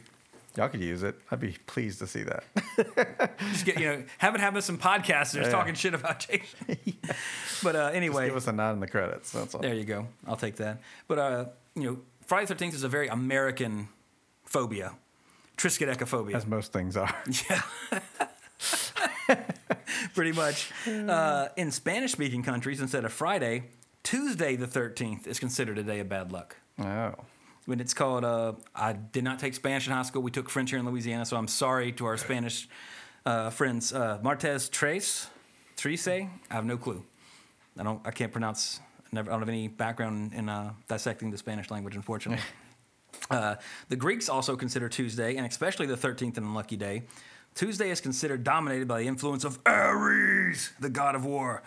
Uh, the fall of Constantinople and the Fourth Crusade occurred on a Tuesday, April 13th, 2004. I'm sorry, 1204. It wasn't, it wasn't tw- uh, 14 years ago when Constantinople fell. Uh, and then it fell again to the Ottomans on Tuesday, the 29th of May in 1453. So those events strengthen the superstition about a Tuesday. In addition, the Greek name of the day is of Tuesday is Triti, meaning the third day of the week, adding weight to the superstition since bad luck is said to quote come in threes. So if you're in Greece and it's Tuesday the 13th, beware. Or just Tuesday in general, apparently, because they consider the day itself unlucky. And then in in uh, mi familia, my homeland of Italia, uh, Friday the seventeenth is considered back, bad luck in Italian popular culture, not the thirteenth. Uh, the origin of this belief could be traced to the writing of the number 17 in Roman numer- numerals XVII. By shuffling the digits of the number, one can easily get the word VIXI, I have lived, implying death in the present, an omen of bad luck. That's a big runaround to say something's unlucky. That is. Let's re-scramble these words. Someone to say bored. something. But they in Italy, they consider Friday the 13th and the 17th bad, but they only consider Friday the 13th bad because of the film series. Hmm. These, you know, again, it's an American thing, as you correctly said. It's a Jersey Most thing. things are pretty much. Let me see. I thought I had something else here, but I guess. Oh wait, yeah, uh, I skipped over it. The fear of number thirteen is given given, given the scientific name triskaidekaphobia, and an analogy to this is fear of Friday the Thirteenth, which is called paraskiva trichophobia. So triskaidekaphobia is just the number thirteen, but that longer word I'm not going to pronounce again is actual fear of Friday the Thirteenth. Trey is not a real professor. Correct. so don't take any of my advice about health. Though he sounds like one. Yeah, With the big words. I try. Mispronounced words. But anyway, so as I mentioned, the next Friday the 13th, September and December, hmm. 2019. Long, by that way, the lawsuit will be over for the game, so we might have new content. That might be your next episode. Maybe the way I'm going judging with, by- with this, this goddamn kid. Yeah, it's, it's only like 10 episodes away, technically, I guess. It could be. oh, that's so. That's, let's see, two two months. Yeah. Yeah. It'll work out. if I had another kid, Oh, man. kill me now. Yeah. No, seriously, kill me now. Kill me. Kill me! Come on, do it! Let me get that mask and heat it up. And No, no, no, no, no! Quick, no, oh, oh, quick! Not the face, not the face. But yeah, so that kind of does it for uh, the meat of this episode, talking about Friday the Thirteenth.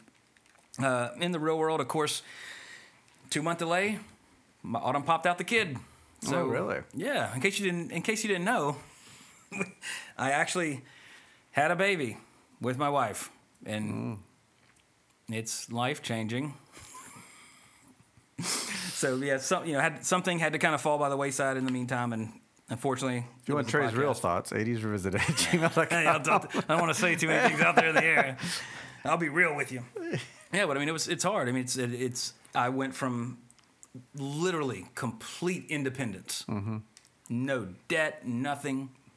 To complete I could do anything. To this thing now depends on you for every single aspect of its life for Or, the d- next or dies. 18 years. Yeah, and then you go to jail, and then your life's ruined. yeah. So you know, I'm gonna catch 22 here. Yeah. You know, so then it's like, because I told Autumn when we had, I said, do you want it? We can get a pet. We'll go to the pound tomorrow and get a dog. Yeah. Or we can start, you know, not to be crude, we can start having sex and we can have a baby. It's up to you. Like, I'll leave, I'll leave it up to you. I prefer the dog. but if you're ready to have a baby, I'll support your decision. And she, unfortunately, picked a kid. Love you, Violet. You're listening to this 20 years from now. Yeah. Nah, but Father hates me. all those times when I was actually old enough to remember and how nice he was was just a lie. Well, Violet, when you have your own child, You'll be like, yep, you'll Dad. understand. Dad, rem- I, I understand it now. You know, I mean, huge. It's a huge adjustment. It's you know, they everybody tells you like, oh, you, uh, you'll never be prepared. We were prepared physically sure. with we have everything we need, burp cloths, all that kind of all that kind of stuff. It's the mental thing, and people don't specify that. It's just like, oh, you're never you're never. It's like, ready. that's what we meant. Yeah, like, that's yeah. In high, yeah. That's not what you meant. You meant you meant everything, meant and I took it as just one aspect. Yeah, you know, but it's it's hard. Can't you know? Me and Autumn can't go to the movies together anymore. yeah. So I got to go see all the movies I want to see. you know, the early morning feature on a Friday. That's what, yeah. No more. Yeah, I was at Perry's house and he was like, Trey called me. He just wanted to go see a movie. well, Solo was the first Star Wars. Well, aside from the original, what you know, the original, like it was like that's the first Star Wars movie I didn't see opening night since the prequel trilogies. Wow. I still Because- haven't seen it. It's it's speaking of Back to the Future segment, not as bad as and speaking of Friday the Thirteenth Part Five, not as bad as people thought it would be. I, I went. We talked about it on the podcast, you know, many moons ago. Right. Well, like uh, I'm gonna go with low expectations. And it was great. and I enjoyed it. Now I didn't like Alden Ehrenreich's portrayal of Han Solo because here's why. In, in Star Wars Episode Four, Han Solo is a rogue, like D and D rogue. Like Right. he's doing it for money. And over the course of episode four, he's like, okay, I went, I went through all this. There is a bigger picture there. Yeah. I'm going to come back and save Luke at the end and join the rebellion. In this one, in, in Solo, he's basically already joining, spoiler alert, a rebellion of sorts. Hmm. So it's like that. No, no, no, no. That char- so then it cheap. Then it makes him. Oh, he was putting on an act for episode four because he was just Right. like, yeah, you know, I'm a big badass. That makes him more Ash from Army of Darkness in terms of bravado, as opposed to shooting Greedo first. You know, throwing the barkeeper a shilling or whatever the fuck it was, a credit, and you know, sorry about the mess. You know, he's no longer the man with no name. He's, you know, he's Thor from Thor Ragnarok Yeah. he's a little more, you know, this is a, I'm, I'm talking shit, but, well, Thor could bring it. He's more Ash, you know, like, haha, I can do this, but oh shit.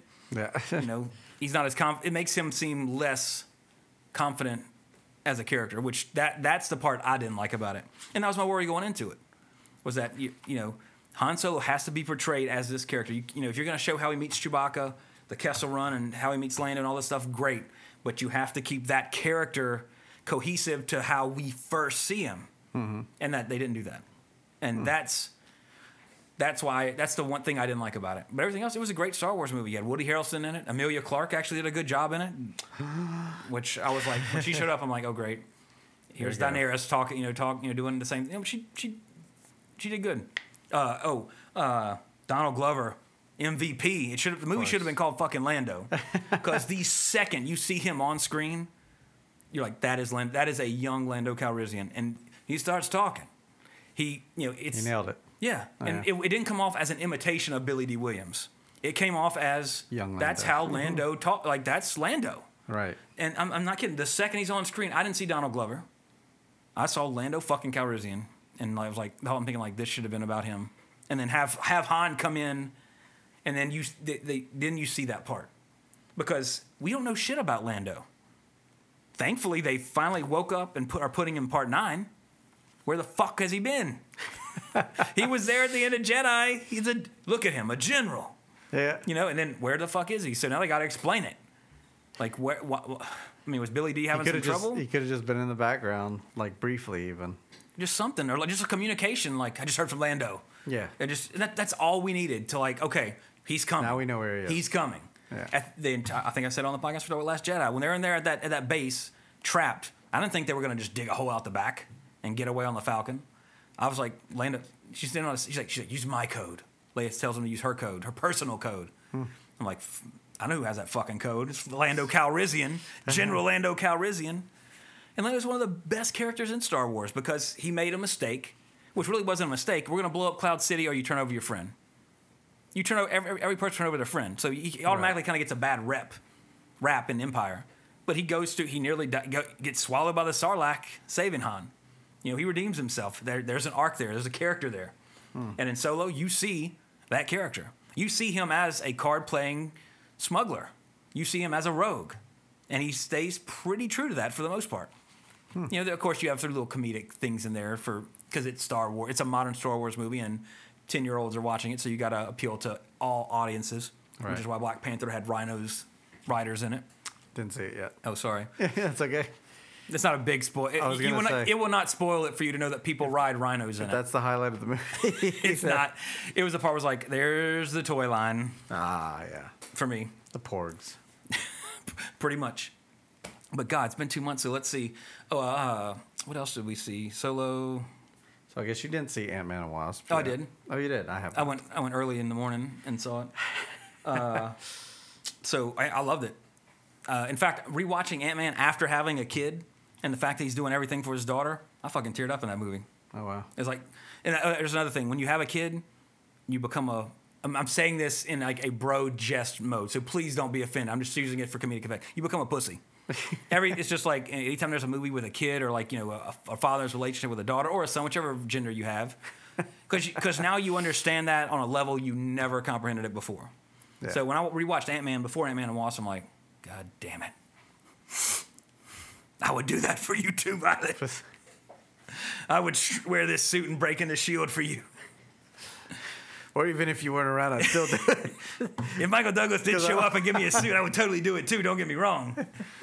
But you know, Ant Man succeed, and that's the thing about the second one. You know, and the first one too, because he was a criminal. Right. You know, so he like he couldn't get caught again. So there was there was a very human story there as opposed to, you know, I'm Tony Stark, I'm rich. Oh shit, I might die. now, there is drama there because you like the character. Don't get me wrong, Sure. but there's not that human, like truly, to use comic book terms, street level drama Yeah. in terms of it the could character. be you You know, it- way of doing it. that's why, like, when you know you see in Spider-Man comics, like, oh, I call the Avengers. I need help. I need Cap's help. Uh, sorry, Spidey, they're too busy fighting Thanos right now. In the comic, not not the movie, which they you know Spider-Man Spider-Man's been an Avenger. I mean, Yeah. but you know Spider-Man mainly fights, you know, smaller threats. Mm-hmm. Daredevil, Daredevil's a better example.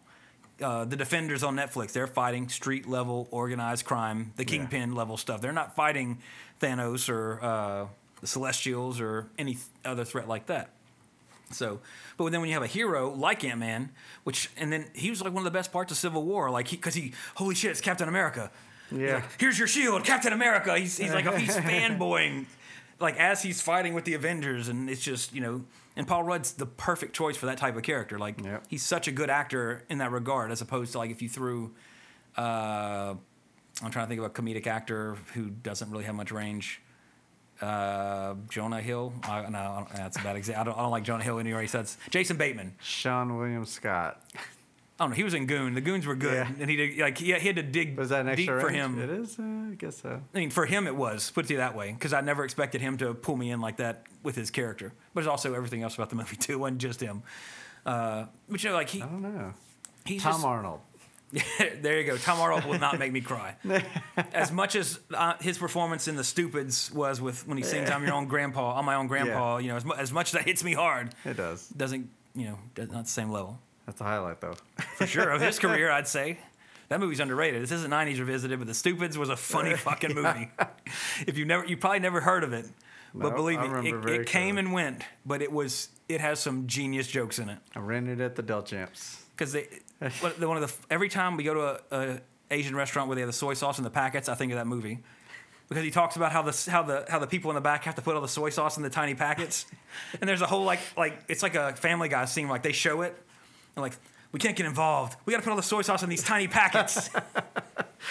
so it you know it's it's that kind of humor, but 20 years ago. Right. You know, that's kind of humor that's really popular now. So it's underrated.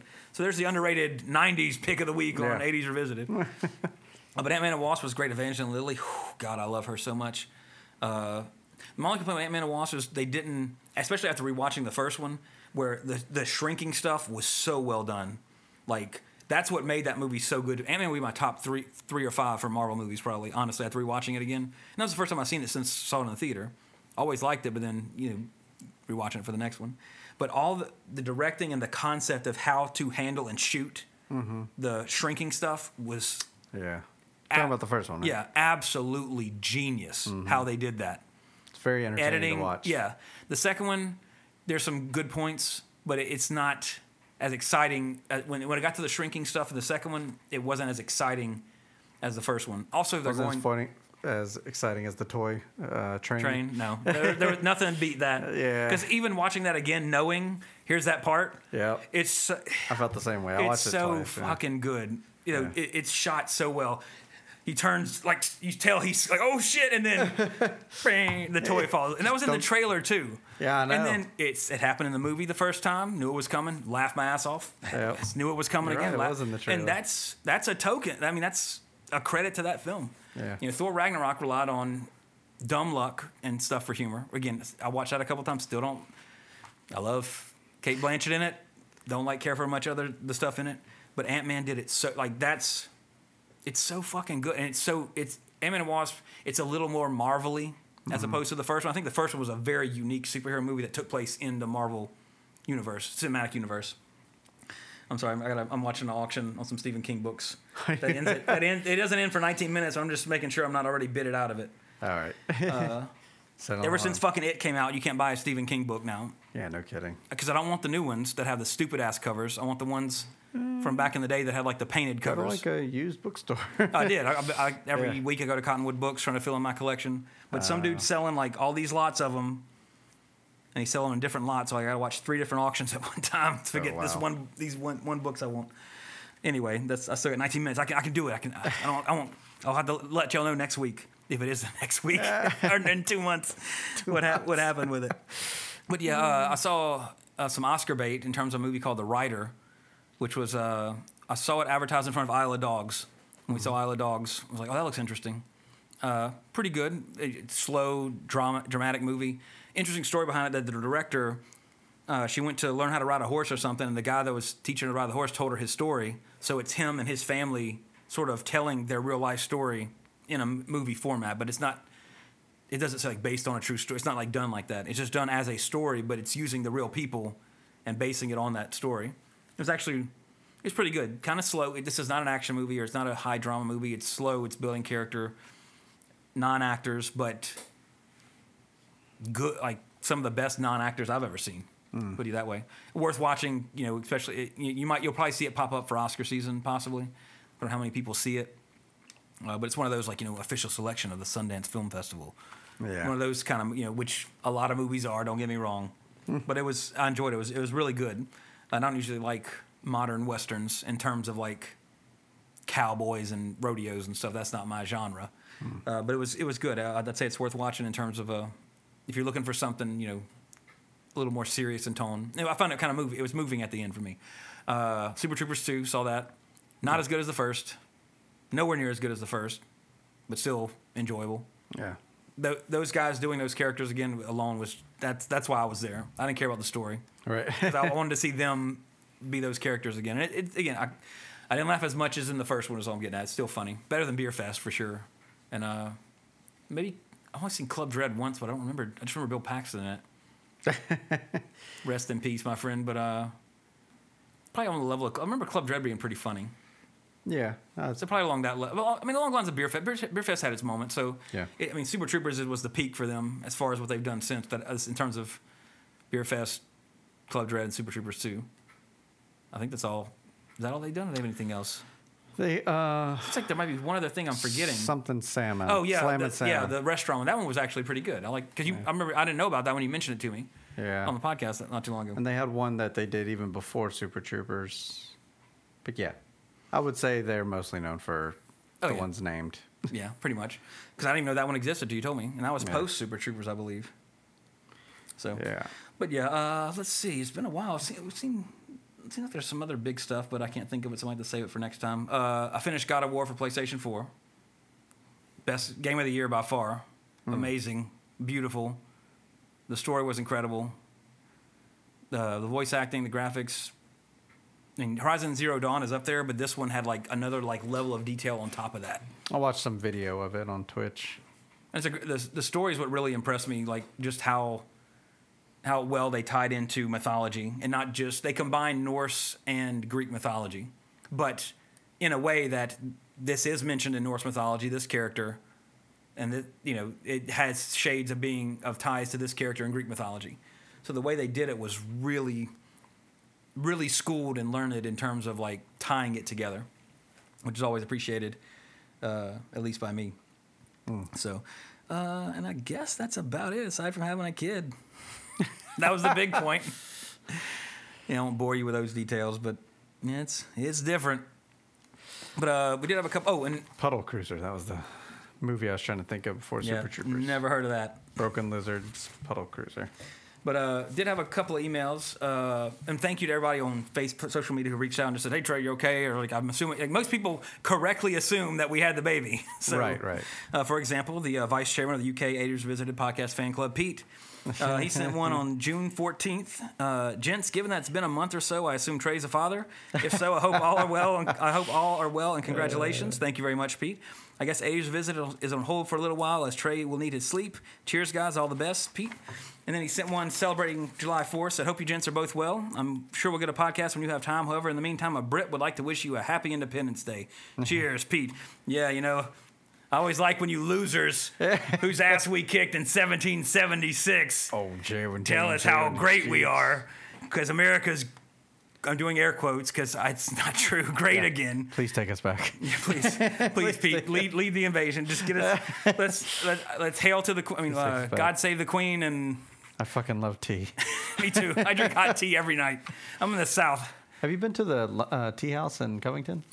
I like them on Facebook though. I know they do like Doctor Who themed stuff, like all sorts of different English themed stuff. Well, we went there once, like months ago, but on the way back from Orlando, we stopped there, and just to pick up tea because I got good tea there.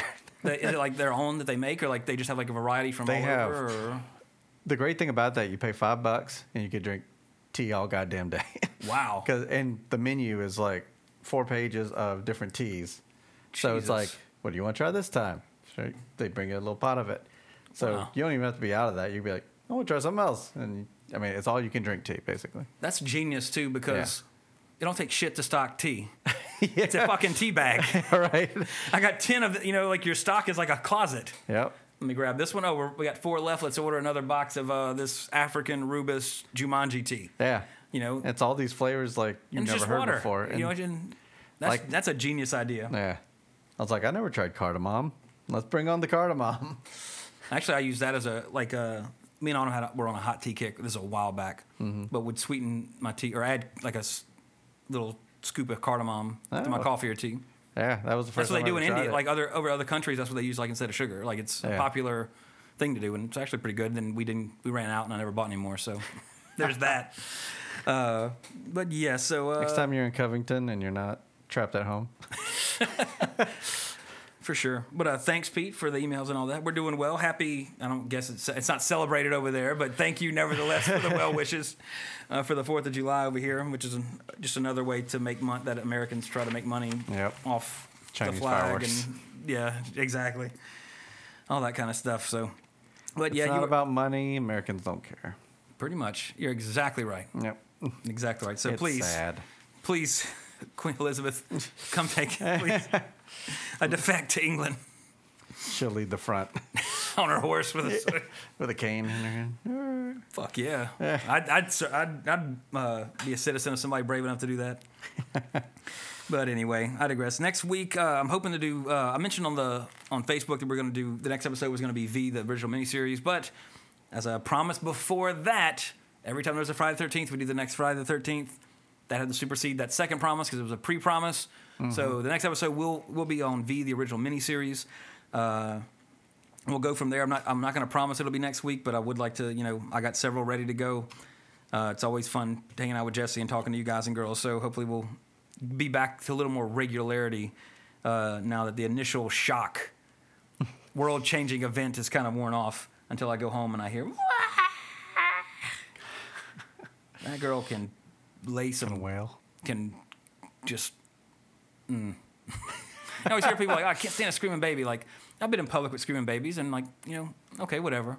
But then when it's yours, it's like that other level of like, You represent of me, like, I it. want you to stop. Yeah, you're you're put you're you're running my brand. you need to you need to put a sock in it. But I mean, the only thing that shut like, and they say you know, you, you'll learn your baby's cries and all that, which is true. But the thing is, the one cry that's the worst is the shrieking one. Right. We call it the shrieking violet. Uh, is when she'll she's hungry, and then there's only one thing to do when that happens. Yep. And I mine don't feed. mine don't produce milk, Feed. so it has to feed. so yeah, we're gonna try to do uh, V next week, uh, or let's say as soon as possible. Yeah. We'll, we'll, we'll go with that. In at least three months. God forbid it's longer than that, seriously. But yeah, so thanks for everybody for sticking around through this. Thanks for all the well wishes on social media, everything like that. It's like I said, it's and nothing makes me happier aside from my child who's listening in the future. Are you wrapping up the show right now? Yeah. What about the Swedish fish? Oh. Yeah. I got the Shark Shark Week is in a couple weeks, uh-huh. or next week. Actually, a week from today, being Friday the thirteenth, when you're listening to this. And I always, you know, I usually get I get caught up in the hype, so I'll get something shark related just for fun. So I got the Shark Week box, which I got a cool shark, little bobblehead, some other uh, coffee mug, which my oh rest in peace, my Goonies coffee mug. Uh, we have this thing in the sink that's meant for bottles, like it's to dry stuff. It looks like grass, but it's like spikes. So you're saying the Goonies coffee mug would still be alive If you not, if I a didn't have a fucking kid. but it, uh, but anyway, it's, it's elevated, so you sit stuff in there, and, and uh, I think I, I actually broke it, but I sat it in there, and then something else bumped it, and it fe- it fell into the sink, and handle broke off. So it was Goonies Never Say Die. I've had it for like four years. And so you said Rest die. in peace. I said, actually, it broke, and it just said Goonies Never Say. Oh, the, the dye part was off. Thought about gluing it together, but I don't have that kind of patience or that time now because I got a fucking kid. Oh, I could have done it. I got some stuff. I don't know, Jesse. There was some tiny, tiny piece. Oh, I go to okay. drink. I thought like- it was one break. Oh no, Oh, bummer. like the the handle and then like the little slivers from like you know it was a mess. it was total loss. So, But anyway, but it had a mug and some other stuff. thanks, kid. But it had some Swedish fish in it, which I I, I think I might have. That's that me, the- that's my al- that's because my, au- my auction's ending in eight minutes. Oh, that's pretty long. yeah, plenty of time to wrap the show. So they came with Swedish fish for some because have you know sharks eat fish. Here, I'll let you get one instead of me touching them all. I don't.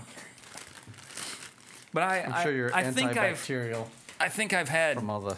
I've tried a Swedish fish once in my life been a before. long time I for don't remember. So when they came with Swedish fish, I'll bring it over to Jesse's and give them to them and maybe try one on the podcast.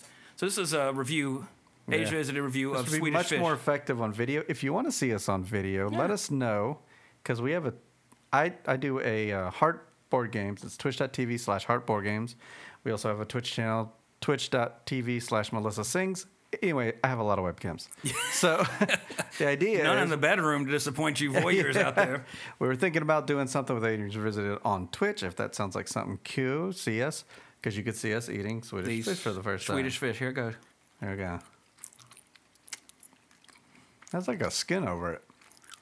Yeah, like it's a consistency. That's what, maybe we got old ones. Maybe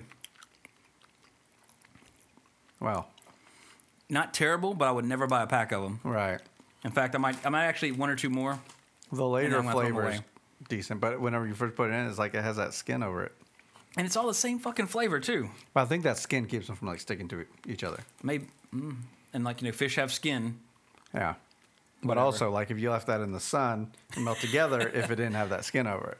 That's true. No. Just like real fish. All right. So Swedish fish scale Thumbs one to ten. Five. Five. It's mean, worse than Friday the Thirteenth. I'd rather watch A New Beginning again than eat a bag of Swedish fish. Because I think it's just like, now this was a bag of cherry Sour Patch Kids, the red Sour Patch Kids, I'd eat the whole fucking bag. It'd have been gone in two minutes. yeah, But- but, they have that added sugar and sour. They have a good flavor to them. That's like my favorite. Like when I, Yeah. I don't buy candy. If I do buy candy, it's because I found an Astro Pop or a bag of Jujubes. Hmm. Since Walgreens here doesn't sell them anymore. Yeah. Oh, and speaking of the '80s, uh, cheese balls are coming back. Me and Autumn both Were pre-ordered. Are they gone? Yeah, che- oh, the Planters cheese balls. Oh. Those class, those have, have I just think of like the, years. the Utz version. Oh yeah, no, not those. Those are those are pale imitations of the memories I have of Planters cheese balls. But they were back on Amazon and some other stuff, and they went on sale July first. Me and Autumn both. They were only available in packs in like boxes of twelve. So I have twenty four cans of Planters cheese balls coming to my house on July eighteenth. Hmm. So I just. you know, and Autumn actually told me this last night. We're like, I really hope they taste as good as we remember because we're gonna have 24 fucking cans of these things. That's funny that y'all Planters cheese balls were fantastic because they were in like the giant Pringles type can, All right. and you had like the you had to pop them like a tennis ball. T- again, the tennis ball analogy, like you had to rip the, the thing off of them. Huh. Like it had the hook like a Coke can. Yeah, so yeah. they were fresh. But I always remembered Planters cheese balls tasted so good. Like and then like I can't they, they disappeared, and then you had like those Utz brand, like all those other ones you see. Like eh, I don't not like the, same. puffs. Like Cheetos puffs. See, I love the puffs. Oh, see, I, I don't like I don't- regular Cheetos. I don't like the crunchy ones Oh, because like we you know, are we are. civil. It's that meme where it's civil war. That's where I just pause and then we cut to yeah. So Well, I'll tell you what's great about the, the puffs is you leave them out, like you leave the bag open in your microwave or something, let them get them a little stale. what? They're delicious. No. Yes. 80s revisited 80s revisited at gmail.com. Please tell Trey what's better because it ain't stale puffs. God damn, it, these auctions you. just jumped up by like forty dollars. Oh, I, I forgot to tell you, I've been bumping that up. You asshole! Uh, yeah, stale puffs. Sweet, fresh, crunchy Cheetos No. versus old stale puffs. that- Tell that me one- which one sounds better. 80s revisited at gmail.com. that one hard Cheeto. That, oh fuck! Yeah, but stale. It kind of gets they you there. Just, they melt in your mouth. Oh, God. Because they have. no- Don't comment or send me an email until you try them stale. By the way, Oh, no, no, no. try them stale. First impressions are allowed. Like, You know, Oh yeah, I mean, trying. yeah. Initially, I thought that was disgusting, but then I did what you said. I actually tried it, and it wasn't so bad. Nobody's Yeah, I tried it. Now I'm in the hospital. My colon has to be removed. I have AIDS. Thanks, 80s Revisited. The, And you could also tweet at him at 80s Revisited. I won't, I won't pay attention to it. I ain't checked Right. Twitter since before the fucking kid. I know. What? You don't get alerts? Like I get, notifications? it gets it gives me the emails. So it's like I'm oh, really bad at it too. Like I'm trying to be good with heartboard games There's- on Instagram, Twitter, and all that crap. I mean, I could. I don't know. It's just I don't need more fucking social media apps. Right. I can post a picture on Facebook. Why do I need a separate app to post the picture? That's why do I need a separate one to use 130 characters Well, of it's not something? for you. It's for the show. I know, but Jesus Christ, don't. If you're going camping, would you want a Swiss Army and you can only carry one thing? Right. You would take a Swiss Army knife. Honestly, that's why I use Instagram because there's a little button there when you're posting. You could click Facebook, mm-hmm. Twitter. Autumn told me that. Or That's it. Yeah. So I don't post on the other. I mean, they get posted, but I don't it- actively go on. so there. Twitter does it too. I know it was Facebook. Facebook, uh, Instagram's I mean, the one I I, mean use. Instagram. I mean Instagram feeds to Facebook, but it also feeds to Twitter too. Oh yeah, yeah. Okay, well I might Feeds just everything. I'll get see if I can get that linked up, and that'll, that would actually make it easier then. And that's the only thing I. You, I mean, I never posted on Facebook to begin with. Mm-hmm. So That's like the only time I would post was for our stuff was. Oh yeah, if, I mean, it- but I mean, even for our stuff, for my personal page, never used it. Mm-hmm. So just have an Instagram do all the work for me, even though Instagram's owned by Facebook. So It's all feeding the machine. all right, These fools, they're paying money for the same thing. Zuckerberg's laughing in his evil lair. Yep, Only Elon much. can save us. but anyway, I got a minute, 42 seconds left of this auction. So, uh, yeah, send us an email about the great Cheeto debate of 2018. Uh, don't forget uh, shout out, pot, podcast shout outs to our friends Now versus Nostalgia, John and James Lafayette. And as always, the Asia Mania podca- podcast with our friend from Tasmania, living in the future, Ben, the Tasmanian Devil Wyatt. He's also a regular now on the BAMcast, the Badly Awful Movies podcast. I think that's what it stands stands for. Yeah, I'm pretty yeah. sure it is. Uh, but they recently did Supergirl, which is one that I mentioned before we did our superhero month that I wanted to do, but completely forgot about it. Hmm. So until we do it, by all means, this is the Badly Awesome Movies podcast, and check that out. And they got some other great episodes for some, what some would say, badly awesome movies. Hmm. So check them out there. And again, Jesse mentioned all the Twitch stuff. Uh, I Heart Board Games, Melissa sings. Yep. And who knows what's going to happen in the future? All right, 53 seconds. You might as well stay around for the conclusion. And we also got to play Wolfie's Just Fine, A New Beginning. That's by Jon Lajoie. It's a uh, song about this very movie we've been reviewing this entire time. But uh, yeah, we can play that on the out. So you could say, or I guess we're going to see if you actually win this. Oh, he's concentrating. I got a, well, I got a bid on three separate auctions at Uh, once. There's a minute left. Oh my gosh. He's I'm the highest bidder on, bidder, bidder, on, bidder on two. I got one more, 47 or He's the master seconds. of his iPhone right now. no one can out iPhone him. Hurry, hurry. Let me. Not the highest bidder. Let me go up iPhone? 40. Hurry. Highest bidder. If you're hearing 10 music in the background, that's my inconsiderate wife. She knows we're podcast recording, so Wow, outbid don't already. Somebody's sniping. that out loud. Oh, you can have it. I ain't paying 100 bucks for it.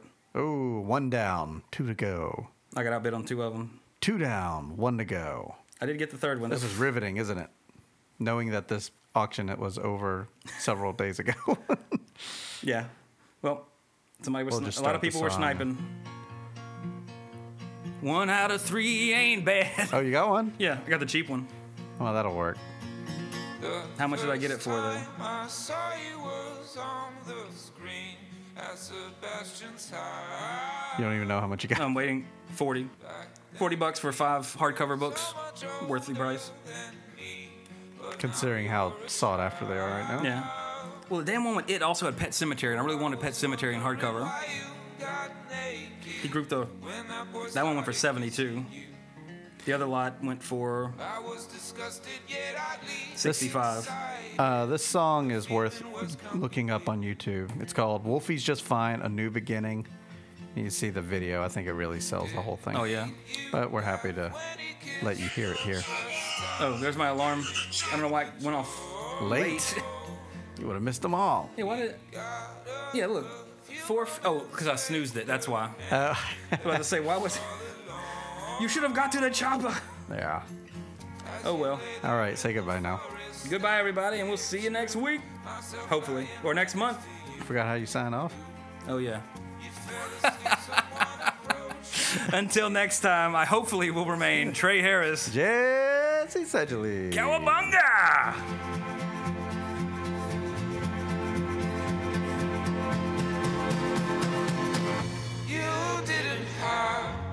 Any time to move. We sat and watched as he murdered you. I thought it was safe. We wanted to play your brother. We should leave now. We were led astray. The pastor would say, Oh, your sin shall find you out.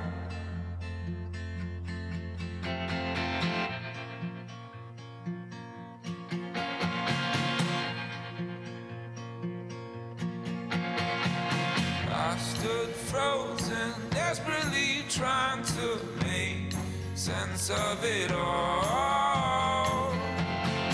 Your body lay motionless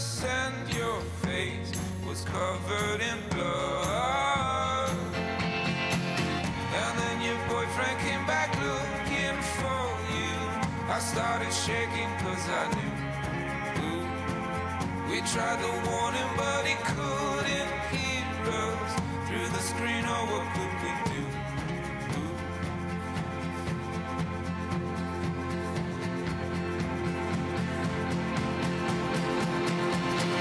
He didn't have any time to move. His blood was dark, it was almost